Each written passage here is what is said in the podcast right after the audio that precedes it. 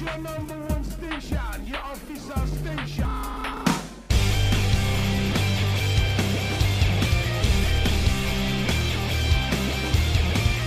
You're listening to The Itch, Rock Matters. My name is Casey. My name is Dan. And I'm Aaron. And we are getting down to the wire here, you guys. We've got a sort of three part situation going here to close out the first season of Rock Matters. Tonight we'll be doing the nominees for the first ever Itch Awards, which will be the precursor to the, I don't know, 11th or 12th Itch Top 20 albums of the year. Yeah, you know, this really wasn't possible when we were doing our radio show. We always tried to do interactive things with with our listeners and with our Facebook followers, but we just never really had that social media presence that we needed in order to get the votes and to try to get the reactions and the interactions that we needed uh, to do something like this. But now that we are kind of becoming a little a, a mini podcast force on Twitter, I feel that you know hopefully with this we'll drum up enough interest to get some votes and some feedback that would just be amazing. Yeah. So with regards to that, this is going to be an interactive situation we've got with this episode. We have come up with a series of categories regarding what we would say the best or our favorites in music this year. And we're just going to present a nominee, and then we're going to leave it up to you, the listeners, to select from the options that we gave you who you most believe deserves that award. And so we're going to have a link in the show notes to where you can vote. We're going to have it on our website, itchrocks.com. We'll have it on Twitter and Facebook, which are also itchrocks. And man, shoot, you if you want, you know what? You can pause this episode while we're talking and you can go to our website and send us a voicemail with your vote for every category as you listen. I don't care, just so long as the as the votes get in and the people have a say you know, I think it's funny that you're you're you're so modest. You're at the beginning of that. You said that we came up with these categories, and that definitely is not the case. You guys came up with a couple of them. Uh, maybe majority of the stuff was all you. It was. He's but, the organizer, but, though. Uh, yeah. Well, yeah, mostly. I, I want I want it to be collaborative. I I, I sent it the ideas to you guys a while ago, so in case you had further ideas. But really, this whole thing came from the idea of we did an episode on the Rock and Roll Hall of Fame about a month ago, and we had discussions about the Grammys before we decided that they weren't even worth talking about. But basically, we kind of came to the conclusion that like we want to see actual rock music be represented. And obviously, we're not like a massive platform or some huge magazine or, or entity, but we are still a voice and a platform. And so we're like, you know what? If the Grammys aren't going to nominate real rock artists, if the Hall of Fame is going to shaft deserving legends and whatnot, then why don't we take it upon ourselves to do a little mini award show of our own and celebrate some of the best of 2020? Yeah, I agree. The Grammys suck. uh, I've been saying this for years, but they they definitely re like just sealed that this year by a lot. Like the rock performances aren't even rock bands I've ever heard of. They don't know their crap. It's all about pop. I mean, it's all about what's going to sell them, you know, tickets to in in viewership, I guess. But speaking of big magazines and and huge music entities, I saw Pitchfork's list of the best rock albums of 2020, and um, it was trash as well. Not because the albums were bad, but because the albums also weren't rock music. So Pitchfork, cut the crap. You make us have to do these things. Yeah. you're supposed to be better than that. You're, you think you're better than that. Just because pop artists and rap artists are trying to be rock doesn't mean that they are. Right. you got to get your categories correct. I get that there's some vagueness and overlap, but nonetheless, we got some stuff in here that's actually got a little bit of heaviness, a little bit of attitude, and uh, we're pretty excited about it. Yeah, so let's get uh, right into it. Our Itch Award categories. And uh, so I believe the way that we're going to do this is we're going to announce the category, and then each one of us is going to nominate some something. So we're going to have three options for every category. Exactly. And you will get to vote on one of those. Yeah. So it's also kind of I I feel like it's it's it's somewhat of a competition, to be honest. Like I, I'm not gonna lie. Um I really do don't want wanna make it to that vote for way. my you, you my win. votes. Like, yeah, I, I gotta win. I mean if, I gotta I gotta try to be the best, of course. So I'm gonna really sell my nominations and just sell the shit out of them. Does the guy whose whose nominations win the most categories like get a prize or something? Or are we gonna have Uh, a yeah, bragging rights for life, fan favorite, duh. Bragging- fan favorite member of the itch. Okay. My question is, who's going to have the John Travolta moment and have the Adele Dazeem mispronunciation of an artist? wow, wow. We probably won't botch any names, but we don't make any promises. And if we do, we don't apologize either because it's just it's fine. Hey, if we botch your name, you know what? You can leave a, leave us a voicemail on our website with the That's right. correct pronunciation, and I, per, Yeah. I I promise you, we will not botch your ni- name again. That's right. We'll learn our lessons. So we're going to start with the debut album of the year, which we figured was a good opening salvo to this whole thing. Debut being a hopefully self-explanatory term, meaning this is the first full-length release by an artist. Sound good? Yep. Yeah, All right. My nominee to start this one off is by a band called the Nova Twins, who put out an album this year called Who Are the Girls? Uh, they put out a few EPs in the past. They are definitely an up and coming group. They are a pair of black women from London, England, who make pretty awesome rock music, which is a sentence I would like to say more often in the future. They released their album on the 333 Records crew, which is run by Fever 333, and they made a high profile guest appearance on Bring Me the Horizons EP this year. So they're uh there's some ladies that are moving up in the music world. And so I'm excited about them and that's why their debut album is my nominee. they were pretty awesome. They were good good artists, but I still have to uh, put my nominee out there on this list because of a technicality. Grandson, uh, because technically he's had three other albums, but they were all EPs. So this is his first full length album after uh, being around for about two years. Uh, and he just proved with this album exactly why he deserves to be the debut album of the year. It's it's a fantastic album from start to finish, and even as good as the first three EPs were, I didn't think that this album could top those. Um, but yeah, I think he did it. I think he managed to find a way. Yes.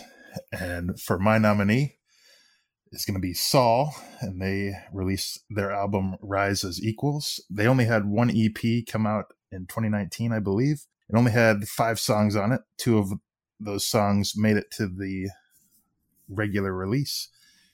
And it's 14 tracks of pure awesomeness, and they literally came out of nowhere. So check it out. That's right. And But vote. for the record, if you if you want to hear more about Grandson's album, Death of an Optimist, you can go back to episode 32, which we talked all about it at length. And if you want to hear more about Saul and Rise as Equals you can go to episode 35, where we talked about it at quarter length, amongst four different album releases. And if you want to hear more about the Nova Twins, uh, I guess stay tuned until season two of Rock Matters. That's probably when we'll talk more about that. I don't know. Yes. All right, category number two. We ready? Or Dan got Yeah. more selling to do real quick. No, I was just gonna move it along. That's what I was. Okay, go ahead. Go ahead. And for our next category is EP of the year. My nomination for this category would be Fever 333's EP that came out called Wrong Generation. I absolutely love this album. Uh, it was fantastic. They really had a lot of uh, kind of protest songs and a lot of uh, just songs about what we're dealing with and especially what they have to deal with being black men in America. Just, you know, understand what that experience is like. But they do a, a great job with very descriptive lyrics and, and the emotion that they put behind their music fantastic album. So hopefully you agree with me, but others have other opinions too.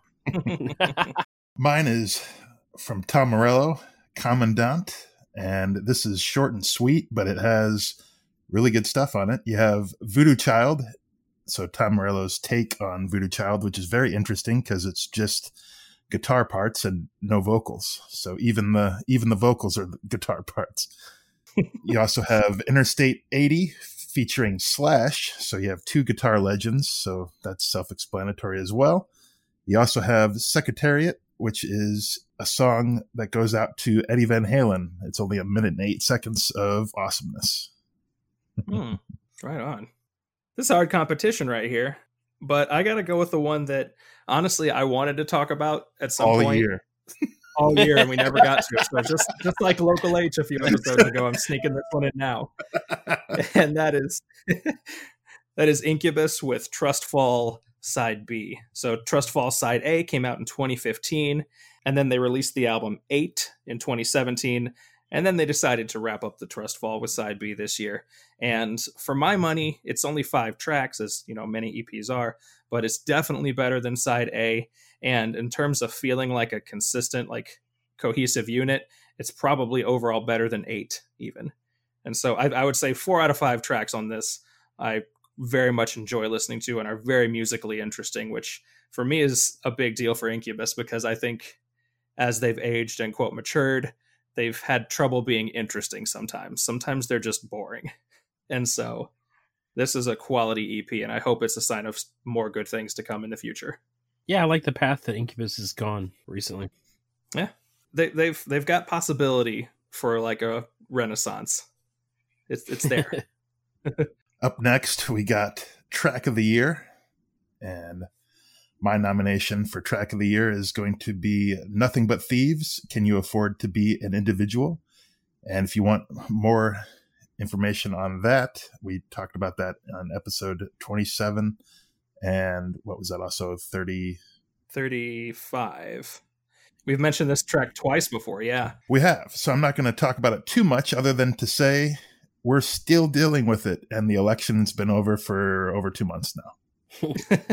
That's a very fair point right there. um, my track also is one from a band that we talked about on episode 35, and it's related to um, a huge event from the year 2020, and that's Local H with the track 846. And this is not a track that was on their album Lifers. It was a single that they released separately.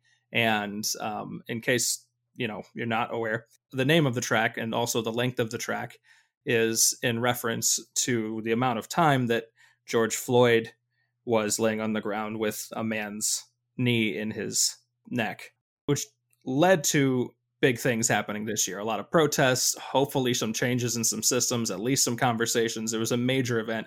And Local H's track here put out in tribute to that is probably the most heartbreaking song I've heard all year.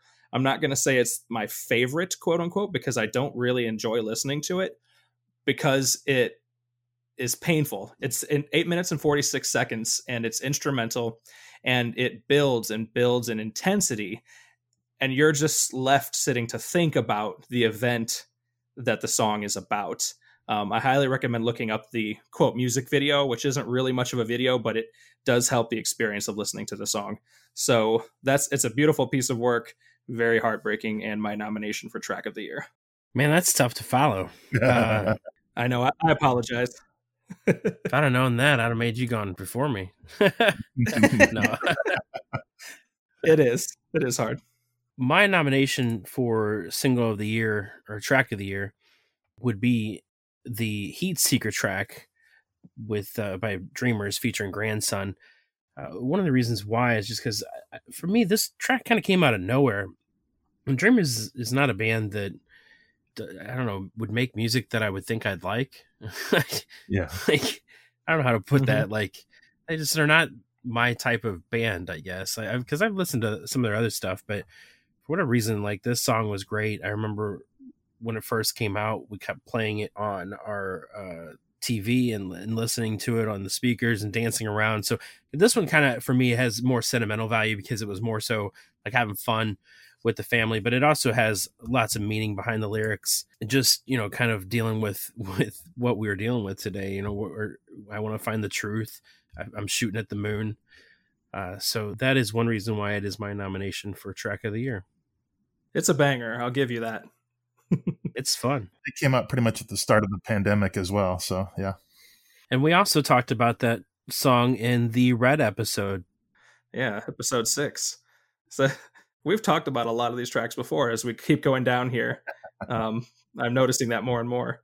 which even my nomination for this next category, which is the most disappointing release of the year, is um is one that we've mentioned a couple of different times. We don't dwell on it because we didn't enjoy it very much, but it's the Breaking Benjamin album Aurora or Abora as we've called it in the past.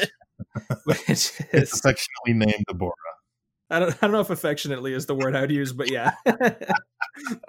it's basically a collection of them like acoustic or semi-acoustically redoing some of their old tracks, usually with guest stars. And I the the one bit of credit that I'll give them is that a lot I think of those guest appearances were good. Um, but the album as a whole really was just boring. and so we're calling it a disappointment. Well, I- think the other thing is that we all hold Breaking Benjamin in a very high regard. Anytime they put anything out, I think all of us have super high expectations for them at this point, and this just did not come anywhere near uh, our expectations, which is why it's a disappointing release of the year.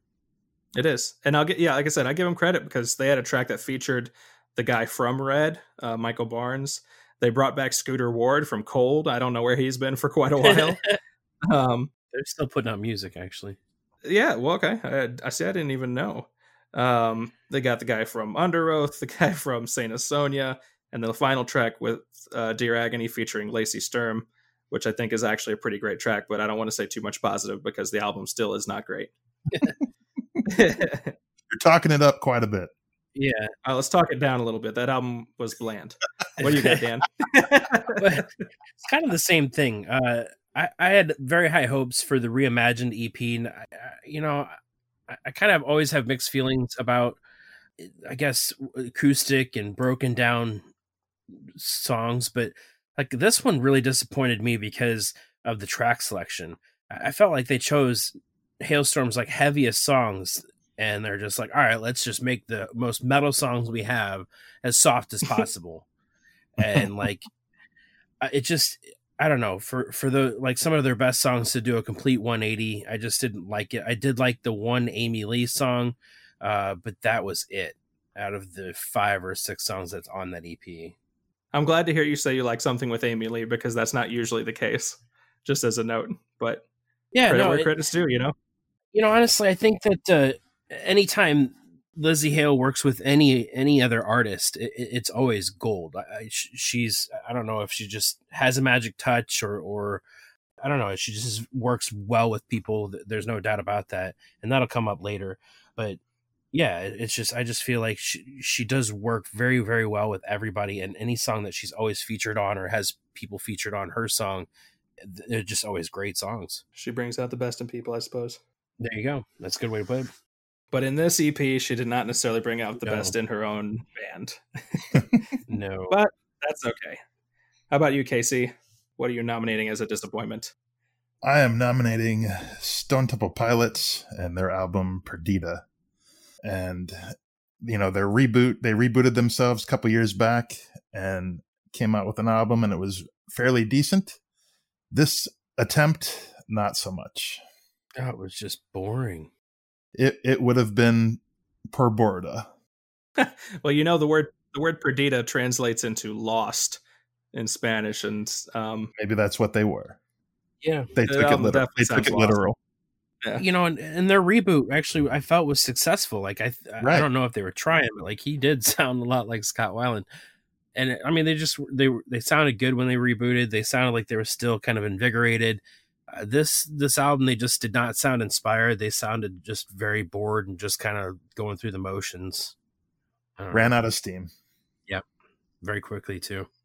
Hopefully they'll do better. So there you go. That's the vote for most disappointing release of 2020.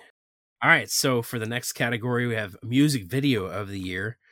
Uh, we actually recently talked about the music video that I'm nominating, which is Heart of a Champion, the revised version. The video itself was awesome.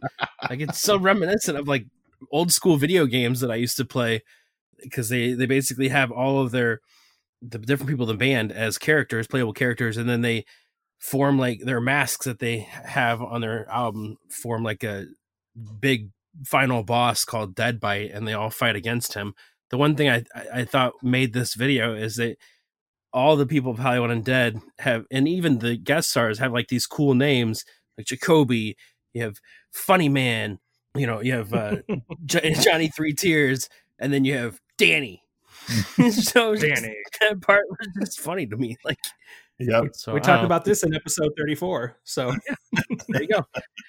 all That over the place. The music video I nominate.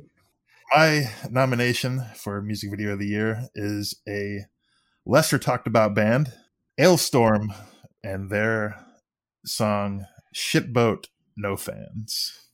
And what episode did we talk about them in? Oh man. I'm sorry, listeners. You're going to get annoyed with how much we do this. Maybe we'll slow down. But we talked about this band in episode 20, Rock Like a Pirate.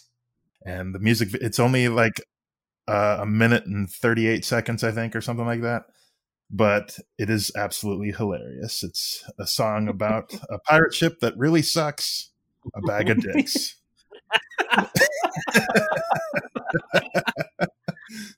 or I'm sorry, it can eat a bag of dicks.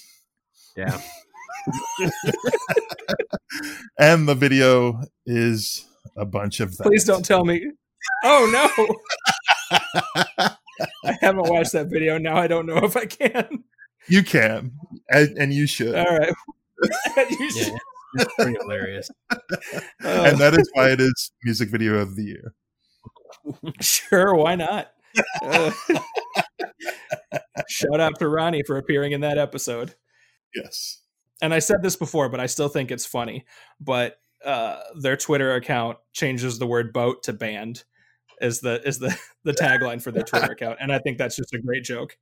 And so, uh, anyway, my music video of the year goes in a total opposite direction, and that's a dude who um who is very intense in his songs and videos, and that's Grandson. Uh, or particularly, I'm going to nominate the video "Dirty." Uh, I think it was the best of them, but he actually did four videos from his album Death of an Optimist, all directed, I believe, all directed by a guy named Carl Youngquist, Yes. and they all follow a very similar theme. They're they're black and white, and most of them revolve around sort of this internal psychological battle between grandson and his alter ego X. And Dirty is uh I don't know, it feels kind of like the culmination of those videos. And so that's my nominee. I really appreciate the aesthetic and the way that he was trying to kind of tell a story across multiple songs and videos. And so I respect that. And so we're nominating Grandson there. I liked the choreography in that video. I was quite surprised that grandson got down with the uh with the choreography. Whew. He's got energy, that's for sure. he said he enjoyed doing that different aspect of it because it's something that he really hasn't done in his career. Ah, that makes sense. That's definitely the video where he dances the most. Yes. Yep. And so This category is going to be a little interesting. It's comeback album of the year, and it's interesting because two of the uh, nominees have members that have been resurrected, but my nominee somehow is still alive. oh, that, that is a great You- point. My nominee is Ozzy Osbourne. He had an album come out called Ordinary Man, and it's, I mean, you, some of you are probably going to say Ozzy as a comeback. Well, he hasn't released anything in like 10 years. So, Actually, my thought too was Ozzy as an ordinary man. What? yeah, not only is he not released anything in 10 years, but the dude's had some major health issues for the past year or two. right. Yeah. And so I'm sure Yeah. I, I know he didn't do this album alone, No. but still. Well, the fact that he's had as many issues as he's had and can somehow focus in the studio and come up with really solid stuff is just extraordinary, in my opinion. And didn't he get his first Grammy award or something like that for, I think so. Yeah, I think I believe I believe he did. for the song he did with Elton John? Yeah, the Elton John. Which is a great track. Yeah. Yeah. Even though the Grammys still suck, kudos to him for getting that. Yeah, and the fact that you know you go from collaborating with Elton John and then go to collaborating with Post Malone of all people. Both tracks bangers, quality track. Yeah. Maybe I shouldn't call Elton John as a banger, but it's definitely a good song. Yes. Well, that was just kind of a cool situation that he did with Post Malone, where Post Malone appeared on his album and then he appeared on Post Malone's album. Yeah. Mm-hmm. Both of those tracks are bangers. Yeah, agreed. there you go. All right. Um. So my comeback of the year. you know what? I'm gonna go with this. I wrote this down as a note to myself. I know that at least Casey will appreciate this. My comeback of the year is a tie between Edge and Sting. but uh, the double edged humor of that is the fact that those are both the names of musicians, but that's not who I'm talking about. yeah. And so, but my actual nominee is Grey Daze with the album Amends. And we talked about that story of that album at length twice. so I won't really go into much about it. Uh, we talked about that on episode 12, Making Amends. And then in episode 25, when we actually got to speak with Sean Dowdell, pretty much the mastermind behind this album. So the long and short of it is the band that Chester Bennington was in before Linkin Park decided to get together and take some of his old vocals and sort of make a tribute to their late friend by building new music around them to sort of recreate and reimagine some of their old songs um, for a modern day. And it turned out to be a pretty impressive album. So that's what I got for that one. If you want to hear more, go back to those other episodes. so my nominee for comeback album of the year also features a dead guy. Oh, boy. Uh, like I said, surprised Ozzy was still here. Uh, it's it's true. it's Static X Project Regeneration, and uh, yeah, I mean, with Wayne Static being the obviously the person who was behind the you know the thought process, the uh, creative process of Static X. Uh, once he passed, it, it's hard to believe that that band would have continued. Uh, but hey, they found a way. Look at them. Um, It's- it's- And is it is it is it kind of weird that in 2020 all of this happened in all of the crap that we're dealing with currently in the world? yeah, it's definitely weird. Yeah. and so the way that they found uh you know uh, uh, bringing back tupac i mean uh bringing back uh wayne static Tupac's coming back all the time. is Holy uh, cow. That's a comeback of 2021. Dude, Static X featuring Tupac. I'm about to get on that right now. apparently no the joke is that tupac was never dead Yeah. and so Uh, that's I saw him at the thought McDonald's. process. yeah i saw him at mcdonald's uh, but that's the thought process of like how do you have all of a sudden all these tracks where Wayne Static is singing on them but from what we understand is that he actually had a lot uh, he had recorded a bunch of tracks for a solo project that never was finalized and the producer of that solo project then sent those tracks over to the guitarist of Static X who kind of reworked with some of the old band members um, and reworked these songs and, and had some other songs that were uh, left off of one of their albums. I believe it was Start a War. Yes. And so they, they put these together. I think it was pretty good. They also had an they also had the help of a mysterious singer by the name of Zero, who nobody except the internet knew who what who they were. uh, what's the and it's where everybody's pretty sure it's the lead singer of Dope. Uh, but if you want to hear our conspiracy theory about the matter, you can listen to episode 15. There you go. so you can just listen to every single episode and you'll feel comfortable enough to vote. That's right. really, the Static X and Grey Daze were very similar projects. Yeah. Which, and and to me, equally impressive that these remaining band members were able to craft something around these vocals that turned out so well, and both of which have gone on record as saying that they have more than enough material to make at least one more album. And so, Yeah. If that happens in the near future, they won't be comeback of the year anymore, but maybe they'll luck out and you know get some love for like the top 20 these Yeah. guys will our next category is the workhorse of the year basically meaning this is an artist that we appreciate because they did a lot of cool things in 2020 and my nomination for that is going to be deftones who i'm getting tired of doing this Yet again, we have talked about twice before. We've talked about the Deftones a lot. we are big fans, and and here's why, and, and it's it's why I nominated them. In episode eight, we talked about the 20th anniversary of White Pony, which was a big deal. And in episode 26, we talked about their new release, Ohms. And then after that, they also put out a uh, 20th anniversary White Pony release that had a remix album with it called Black Stallion, which goes track by track the same sequence and has various sort of mostly electronic and kind of hip hop, a little maybe a little ambient trippy kind of remixes of stuff. They're they're hit or miss, but it's still a really cool thing to do. And so the Deftones have been busy doing good things this year, and we're excited to hear that. And and Ohms was a, a bit of a surprise. The best I recall was that they only announced that that album was coming out about a month before it did. So they may have been working on it for some time beforehand, but they didn't really put the word out that they had an imminent release. And so it felt great to just randomly get a surprise Deftones album. At least that's what it felt like to me.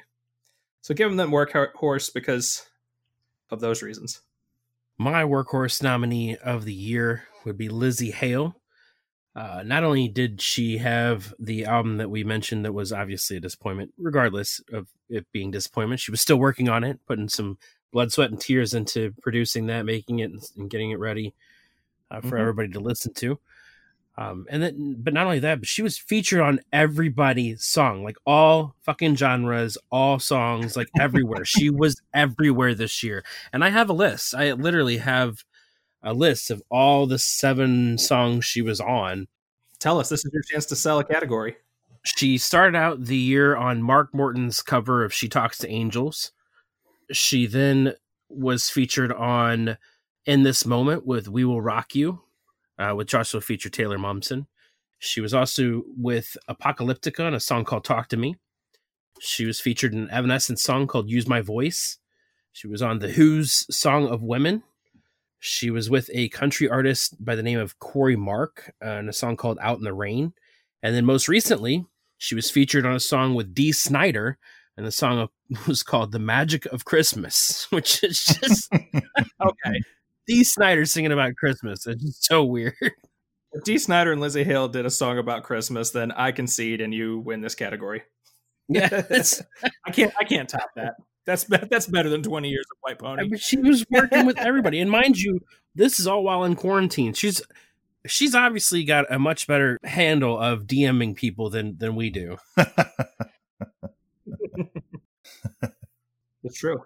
And for my nominee of workhorse of the year, little, kind of along those same lines, is Jacoby Shaddix of Papa Roach as the chameleon of rock. He uh, was featured on The HU's Wolf Totem, and then he was also on Hollywood Undead's Heart of a Champion. And then they also are releasing a new album early in 2021 on their own record label. So Hmm. He is all over the place. He was also on the Mark Morton uh, album as well. With oh, I guess it it came out like at the beginning of this year, from what I understand. But it was a song called "Sworn Apart." Yeah, pretty much. And he's probably been in, featured in other artist songs that we just don't know about yet. probably, he's everywhere. Throw down some lyrics. That's right. I still don't think this is going to help my cause, but just as an aside, Chino Moreno actually just on Christmas released the first uh, new Crosses music in six years. sort of. Oh, it was a cover of some, some '90s electro pop song. So, you know, but I'm pretty sure that you guys got it taken on that one because you got. I mean, we literally talk about Jacoby in like every third episode. yeah.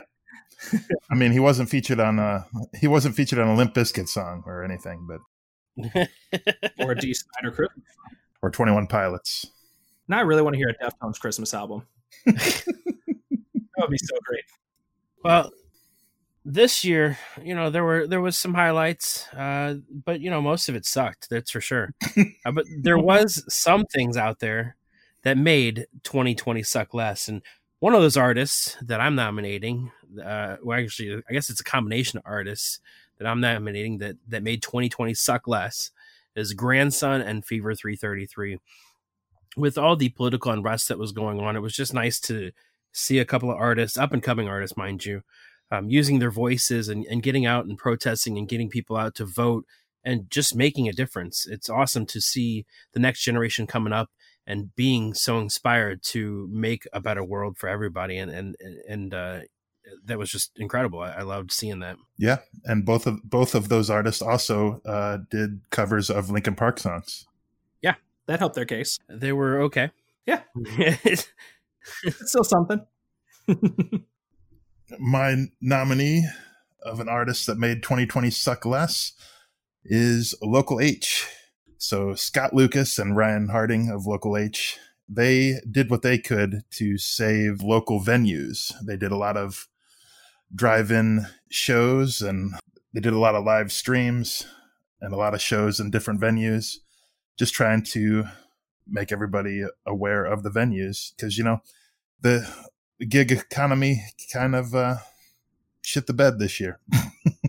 That's yep. right. Yep. So good way of putting it. I believe they were the first artists to do a drive-in concert in the state of Illinois. Yes, pretty cool thing. They were on top of that faster than most artists were. Yeah, I'm pretty sure right after Keith Urban did it, they were like the first first ones up.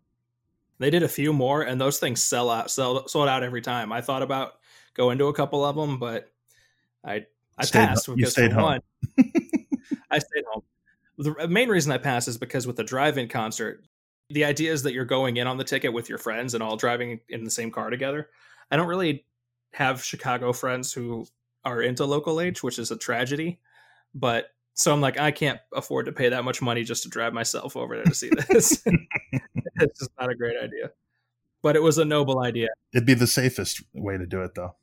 That's true. That is very true. I guess they want you to go with your family, you know, your closest people, but nonetheless. My nomination for artist who made 2020 suck less is the rock battle between Dave Grohl of the Foo Fighters and 10 year old British musical prodigy Nandi Bushell, who is the most adorable thing in all of rock music, I'm going to say.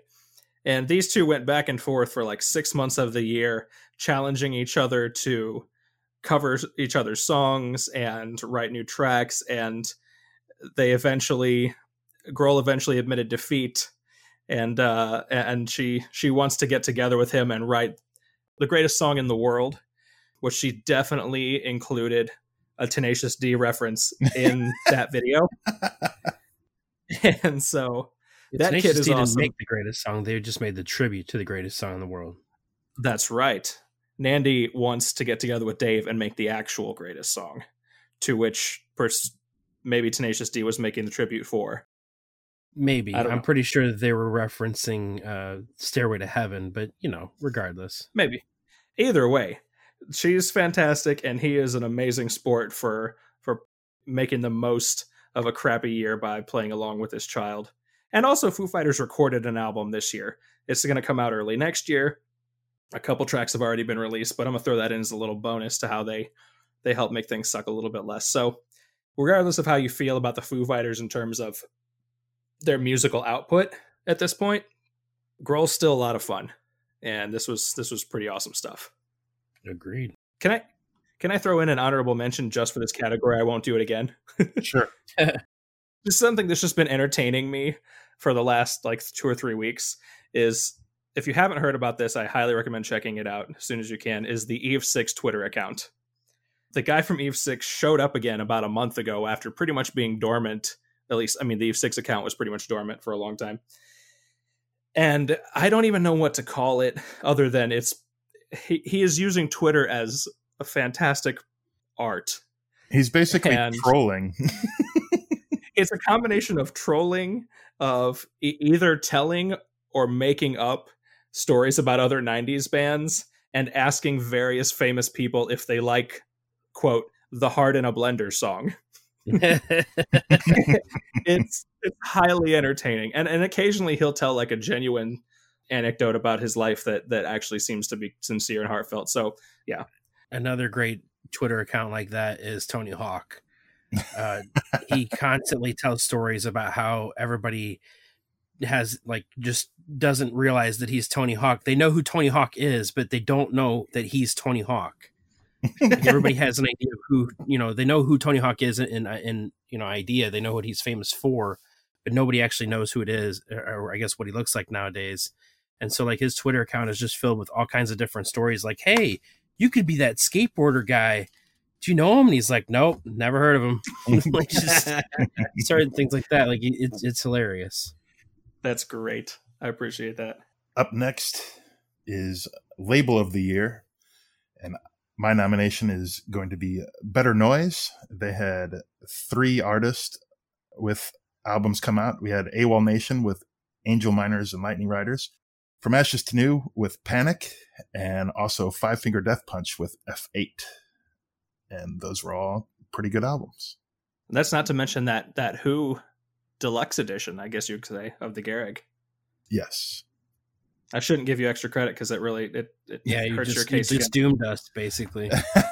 I, I think you were toast to begin with. I'll be honest, because I think you've only got two, unless you found another album I forgot about from that label. My nomination is uh is a metal stalwart Roadrunner, which has been putting out quality stuff for for ages. Um, this year they had new releases from In This Moment, uh, the Code Orange album, which was it was pretty huge. Corey Taylor's solo debut, Trivium, who we won't really talk about much, but because they they do lean a little too far into the metal past where we usually listen. But I will say that for that style of music, is clearly a good album. And then uh, a band called Higher Power that I personally very much enjoyed, and we'll probably talk more about later on sometime. and my nominee, and I got more. Thank you very much, challenging me. Okay, what you got? What you got?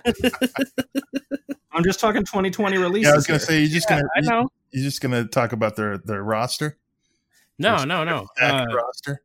no. Um, Who you so I got Mascot Records, who not that you know we used to play this band way way back in the day. I haven't played them forever, but um, a band called Otherwise. They had an album come out this year. Yeah. uh, they're on Mascot Records.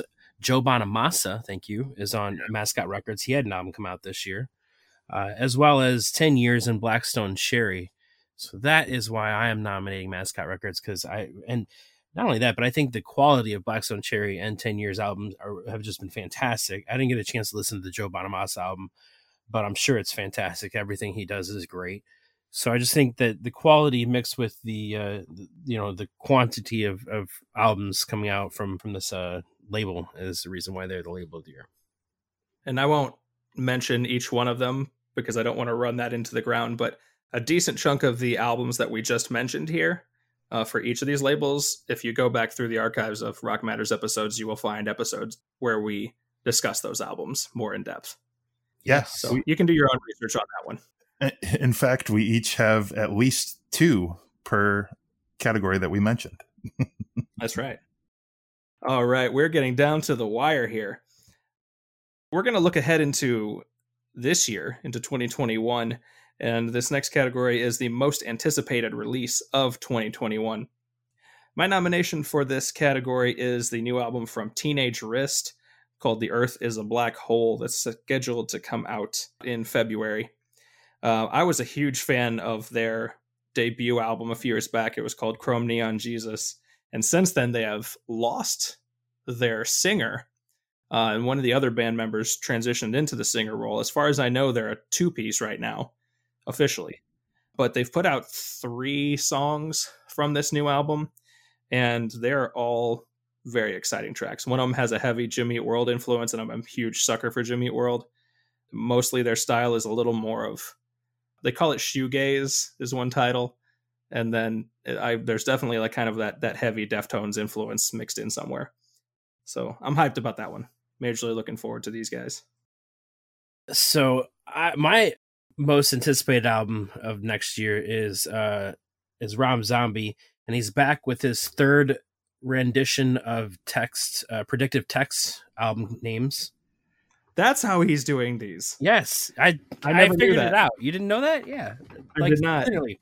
First album he came out with that just with using his predictive text album name uh, generator as Ven- venomous rat regeneration vendor, and then he had the electric warlock acid witch satanic orgy celebration dispenser, and the Wow. most recent is going to be the newest edition of this weird naming theme is the lunar injection Kool Aid eclipse conspiracy. Oh yeah. Yeah. Thank you. yeah, I, I'm definitely looking forward to it because those albums names are ridiculous, but the albums were fantastic. I I really have been enjoying Rob Zombie's music uh, the uh, last like five to ten years, so I, I'm I'm really excited about what he's going to be putting out. Because I think I said this the other day is like he doesn't have to put out good music. He doesn't have to put out music at all. Like his music career could be over, and it doesn't matter to him he's um he's basically a movie director now. His movies are very successful. He writes good movies. He directs good movies. Um, he does great job on the soundtracks for them, and so if he wanted to, he could hang it up. But he he's still inspired to make music, and I think that's why these albums have been so great because he doesn't have to, but he still chooses to. Fair enough. And one of my most anticipated releases of 2021 is Greta Van Fleet and their album The Battle at Garden's Gate, which is scheduled to come out in April of 2021. And I'm just interested to see how much they sound like Zeppelin. From what I read, they are not supposed to sound as much like Zeppelin as as they have. All right. yeah, they really tried to infuse some other inspirations this album, and it's supposed to be kind of a, a different sounding Greta Van Fleet. That should be Hmm. The newest single is good. I mean, it's not. It still sounds obviously a little bit like Zeppelin because that's one of their major influences. Like the the guy apparently only played Zeppelin songs on the guitar for two years straight. so That'll do it. yeah, they they definitely have the influence, and that's always going to be there. But I, I think that they're trying to branch out and get away from that that stereotype that everybody's branded them as just like a copycat band. Looking forward to hear it either way because their previous album, Anthem of a Peaceful Army, was fantastic. Yes, agreed. As was the EP that they put out beforehand. So what you're saying is that uh, even if they're still Led Zeppelin, that's kind of okay with you. Yes. Fair enough. Yeah, I mean, because it's not like they're covering Led Zeppelin. It's just that they do such a great job at sounding like them that it's almost like a reincarnation of them. Indeed, it is. So for our last topic of the episode or of the year that we're gonna have an award for, we were going to do Rock Story of the Year. But the more and more that we discussed it, uh, there's really nothing to vote on. There was one just story that just dominated the entire year that forced everybody to change their entire life at the you know the blink of a an eye back in March, and it was COVID. So there's really nothing to vote on with what's what the story is of the year. There's there's a reason why we're not going to concerts. There's a reason why we're doing this podcast. There's a reason why everybody is just having to find new ways to go about living. And there's a reason why I haven't seen Casey and Aaron since March. Dan's been very, very particular about that. Yeah, I mean, we had a few things that we thought about putting to a vote for this one. Like the return of System of a Down was, even if it was just two songs, was kind of a big one for us. The death of Eddie Van Halen was massive for the rock world. But man, COVID just had a shadow over literally everything. It didn't. It wasn't just the biggest rock story of the year. It was the biggest story globally of the year, and what it did to music and how it changed it is is really overwhelming pretty much anything else.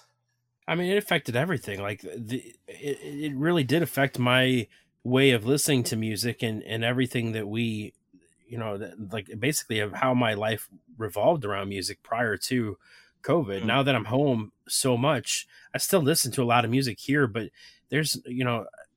A majority of all the music listening I did was in my car, and since I'm not driving anywhere other than taking my kids to preschool and back, uh, like I don't I just don't listen to that much music anymore as I as, as much as I used to.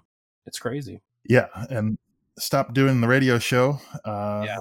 is also a big, huge factor in that. And doing a show every Sunday night for three hours and playing new music and flavors, flavor of the week and all that good stuff. And editing all those those f bombs. Yeah. Oh We man. haven't done any of in 16 years, I never thought, you know, after doing the show for 16 years, I never thought that we would either take this long of a break or that we would even stop. Period. But yeah, it's it's been it's been quite uh, almost relieving to an extent of not having to do the radio show, but it's been also a, quite an experience in starting the podcast and and having some limited success and, and just getting to do some awesome things that I've always dreamed about doing, like with the radio show, but, but actually having that ability to do that with the podcast, like meeting artists and interviewing people, and, and just it's been a lot of fun. It's a different medium, that's for sure. Yeah, technology. Yeah. This has been cool. I mean, I Casey and I have, you know, kind of freshened our editing skills a little bit. I've enjoyed kind of acting as sort of a producer of like sort of scheduling things out. It's been definitely an opportunity for the three of us to remain close, especially whenever you can't be physically close with people Right. very much. Yeah. And it's, I, I'm proud that we can, by the end of the season, say we've got like 40 episodes of something that we produced collectively that I think is legitimately solid work. Yeah. And I'm not thankful for the pandemic, but this wouldn't have happened without it. And so that is a silver lining. Yes. Yeah. There he goes with that modesty again. We produce it. No, you you definitely did a lot of the producing, Aaron, and I want to take the time on this episode to give you a lot of kudos for everything you do for the show. I think you. Um, I know that it can be very frustrating to work with me. I, you can just ask my coworkers. um, I, I like being a difficult person just because it's just who I am. I, I just I, I like giving you trouble, especially because you're so meticulous and you try to be so planned out, and that's I just know that it annoys you to to, to do stuff like that. So I that's how I get my jollies is just by annoying you every once in a while when you're trying to be very meticulous about planning this. So well, I, I I admit that there are certain things that I'm just being nitpicky about, but at the same time, we have, for the record, for the listener, we have gone on record to state multiple times that the itch is a democracy, and so everybody has a say in a vote and can veto stuff, and that'll be very much on display in our season finale, the next couple of episodes, where we count down the top 20 rock albums of the year. That will be a a collective top 20 compiled from our own individual selections and votes. So that'll be where we put the democracy thing to a test and where it's not just me coming up with plans, but all of us working together to decide. Yeah. And we actually get to do a, a top 20 countdown with all three of us for, for once. yeah, Yeah, it's been it's been a long time. I'm excited about it. I've been working on it, listening through those albums again, probably way more than I need to. But I could make other democracy jokes at the moment, but due to time, I will uh, not do that. Hey, I, I got one more thing to say related to that. You know, the as we said before, the Itch Awards will be available for you to vote on in the show notes, on our website, on social media, everywhere. And I'm going to say now that 2020 is over, this is the most important election in 2021. and so we shall we see. need you to vote. It's not the true. That actually important happened today, the day that we're recording. But you know, whatever. we'll keep going. Well, you know what? The, the, the other big one was finished. And so that left the door open for us to put out something for people to vote on. there you go. So get out and rock the vote early and vote the rock. This is one with options you actually give a shit about. Here's hoping. this isn't just a state vote. This is a world vote. Exactly. Yeah, this is open globally to all all people of of all types. As long as you like the rock, then get in here and get your vote on. So once again, that website is itchrocks.com, I T C H R O C K S. Itchrocks is also our handle on Facebook and Twitter. You can also check the show notes for this, where we will have a link where you can vote on these categories and a link to the playlist for this episode if you want to get a little preview of some of these, a little refresher. Um, and we will be revealing the winners of these awards based on your choice off of our uh, nominations uh, in a couple of weeks. And that will be fun times. So you have an actual voice. Yeah, and remember, I- I've said it before. I'll say it again. You know, if you don't believe that your vote doesn't count, that's bullshit. Uh, your vote counts in any election and any vote. So make it count in this one. We're going to do a count and a recount, and there will be no fraud. It'll be wonderful. Vote for my nominees. You can even vote twice. if you want to vote twice, we probably won't know. I don't recommend it, but you can. we, we promise you the options are not a giant douchebag and a turd sandwich. That's right. South Park reference, sorry. So thank you very much for listening to The Itch Rock Matters. My name is Dan. I'm Casey. and I'm Aaron. And until next time, rock on and vote. Ooh, he threw that in there good. If you enjoyed what you heard in this episode, please subscribe and tell a friend about the show. We've got plenty of links in the show notes to continue the conversation, including the episode's playlist. And you can interact with us on Twitter, Facebook, or through Gmail, all at Itch Rocks, I T C H R O C K S. Oh, yeah.